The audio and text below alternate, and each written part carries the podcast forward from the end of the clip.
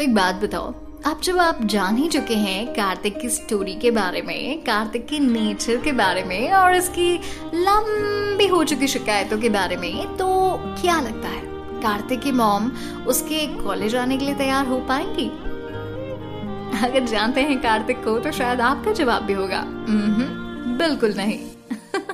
आप सुन रहे हैं पॉकेट एफ़ पर संजना किरोड़ीवाल की लिखी हुई बुक और प्यार हो गया का पार्ट टू मेरे, यानी आरजी श्रेया के साथ। आई होप आपने इस स्टोरी को सब्सक्राइब कर लिया होगा so that my pocket section में आपको इसके सारे अपडेट्स मिलते जाए। By the way just to update you कि अब सुबह हो चुकी थी। एंड ये दिन था जब प्रिंसिपल सर ने बड़े ही अच्छे से फरमान जारी कर दिया था कि आज तो कार्तिक को अपनी मम्मा को लेकर के प्रिंसिपल से मिलना ही पड़ेगा। अब होना क्या था? सुबह सुबह से एक रिक्वेस्ट गूंज रही थी कार्तिक के घर पर और वो कुछ इस तरह थी। मॉम प्लीज़ चली ना। प्रिंसिपल सर मुझे कॉलेज से निकाल देंगे। प्लीज़ मॉम, कार्तिक ने गिड़गिड़ाते हुए रंजना से कहा। नहीं मैं कहीं नहीं जाऊँगी। पिछले बार भी उन्होंने तुम्हारी इतनी शिकायतें की थी ना फ़ोन पर। और अब अब तुम चाहते हो कि मैं उनसे मिलूं? वो भी फेस टू फेस और ये सारी बात मैं सुनूं उनसे? नहीं, बिल्कुल नहीं जाऊँगी मैं। रंजना ने किचन में काम करते हुए कहा, mom please mom last time मैं प्रॉमिस करता हूँ आज के बाद ऐसा कभी नहीं होगा। प्लीज़ मॉम, चलो ना, कार्तिक ने हाथ जोड़ते हुए कहा मेरी कसम रंजना ने अपना हाथ कार्तिक के सामने रखा और ये कहा, कार्तिक चुप सा हो गया। आफ्टर ऑल वो रंजना की झूठी कसम नहीं खा सकता था ना? उसे खामोश देखकर रंजना फिर से अपने काम में लग गई। वो जानती थी इस बात को कि रंजना की झूठी कसम कार्तिक कभी नहीं खाएगा। मॉम, चलो ना प्लीज़ कार्तिक ने फिर से गिड़गिड़ाया और वही रिक्वेस्ट की। अपने पापा को ले जाओ, ये कहकर रंजना बाहर चली गई। रहने दीजिए। प्रिंसिपल मुझे कॉलेज में नहीं घुसने देंगे, पापा को पता चल गया तो वो घर में नहीं घुसने देंगे। मैं कहा जाऊँगा, मॉम? मतलब प्लीज़ चलो ना। ऐसे ऐसे चुप क्यों खड़ी हो? नहीं जाओगी क्या? नहीं, बिल्कुल नहीं, कभी नहीं। आ रही है बात समझ में? रंजना ने कार्तिक की आँखों में देखकर कहा, गुस्से से चुंचलाकर, प्लीज़ ना, माँ। कार्तिक ने फिर गिड़गिड़ाया। ये ड्रामा घर से बाहर जाकर कर। आ रही बात समझ में? मेरे सामने नहीं चले गए सब कुछ। ये कहकर रंजना अपने कमरे में चली गई। बेचारा कार्तिक अपना बैग उठाकर दुखी मन से कॉलेज के लिए निकल गया। कॉलेज आकर उसने आज किसी से भी बात नहीं की। बस अकेला यूँ ही सीढ़ियों पर बैठा रहा। कॉलेज प्रिंसिपल सर का केबिन मैं कमन सर कार्तिक ने कहा। आओ प्रिंसिपल ने कहा। कार्तिक आकर मुँह लटकाकर खड़ा हो गया। प्रिंसिपल ने वही सवाल पूछा, जो ऑब्वियस था इस सिचुएशन पर। तुम्हारी मम्मी कहाँ है? मैं कहा था ना तुमसे कि उन्हें साथ लेकर आना। कहाँ है वो? प्रिंसिपल सर ने कार्तिक को घूरते हुए ये सवाल पूछा।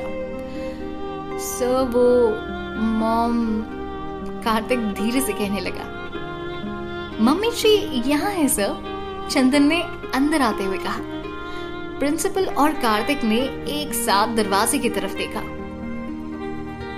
श्रुति और चंदन सामने खड़े थे, लेकिन उन दोनों के साथ एक औरत भी खड़ी थी, जिसने चेहरे पर एक लंबा सा घूंघट डाला हुआ था। तीनों अंदर की तरफ़ आए और औरत आकर कार्तिक के पास खड़ी हो गई। कार्तिक ने चंदन की तरफ़ देखा तो चंदन ने आँख मारते हुए अपने प्लान का इशारा दिया। कार्तिक समझ चुका था कि चंदन ने कुछ तो गड़बड़ की है और ये गड़बड़ उसके फेवर में है। कार्तिक के चेहरे पर एक स्माइल आई और उसने बड़े कॉन्फिडेंस से कहा हाँ सर ये मेरी मॉम है। कार्तिक ने औरत को इंट्रोड्यूस करते हुए कहा, वो सब तो ठीक है, पर इन्होंने इतना लंबा घूंघट क्यों डाल रखा है?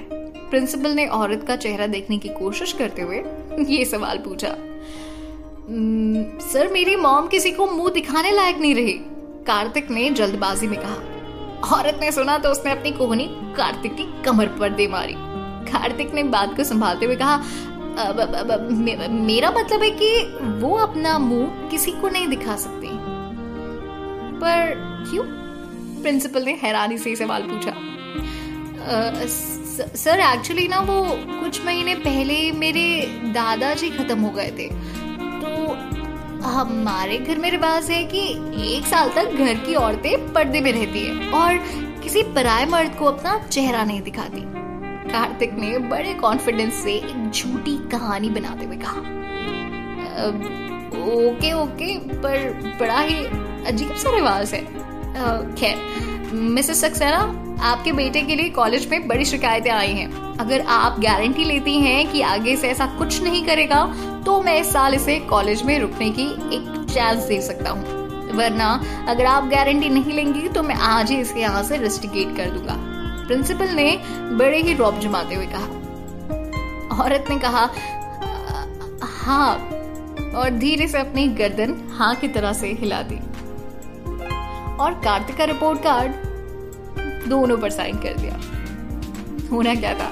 प्रिंसिपल को लगा कि अब तो कार्तिक की मम्मी ने इस बात की गारंटी ले ली है रिपोर्ट कार्ड पर साइन भी कर दिया है तो ठीक है, एक बार मौका दे देते हैं। कार्तिक की जान में जान आई। चंदन का बनाया हुआ प्लान पहली बार सक्सेसफुल हो चुका था।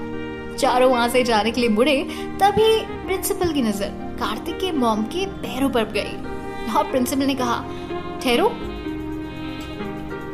बस, ये सुनते ही चारों वहाँ रुक गए। चारों का दिल ज़ोर से धक धक धक धक धक धक करके धड़कने लगा। उन्हें लगा, अब तो गए। शायद प्रिंसिपल सर समझ गए।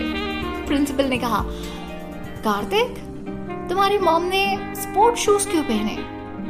चारों की सिट्टे पिट्टे गुम हो चुकी थी क्या जवाब दे। इतना बड़ा घूंघट और नीचे स्पोर्ट शूज़। आखिर में कार्तिक पलटा और कहा आ, सर वो मेरी मॉम को भागने का बहुत शौक है। इस साल ओलंपिक्स में जाने का सोच रही हैं। तभी प्रिंसिपल का फ़ोन बजा और वो अपने फ़ोन में बिज़ी हो गए कार्तिक सबको लेकर वहाँ से रफू चक्कर हो गया। इतने जल्दी सब नौ दो ग्यारह हुए कि प्रिंसिपल को कहीं गलती से याद ना आ जाए और वो और सवाल ना दाग दे। बस फ़ोन के चक्कर में प्रिंसिपल बिज़ी हो गए और कार्तिक एंड द टीम गायब हो गए। पर फ़ोन किसका था? पता चलेगा आपको। क्या हुआ कहानी में नए वाले ट्विस्ट के साथ? Stay tune to pocket FM सुनते हुए संजना किरोड़ीवाल की लिखी हुई बुक और प्यार हो गया पार्ट टू मेरे, यानी आरजे, श्रेया के साथ। एंड हाँ अगर आपको ये स्टोरी अच्छी लग रही है एंड आप अपने कॉलेज डेज़ से इन सारे स्टूडेंट्स और शरारत और कार्तिक की स्टोरी को रिलेट कर पा रहे हैं। तो इस स्टोरी को ज़रूर सब्सक्राइब कीजिएगा। माई पॉकेट सेक्शन में आपको इसके सारे अपडेट मिलते जाएँगे। सुनते रहिए पॉकेट एफ़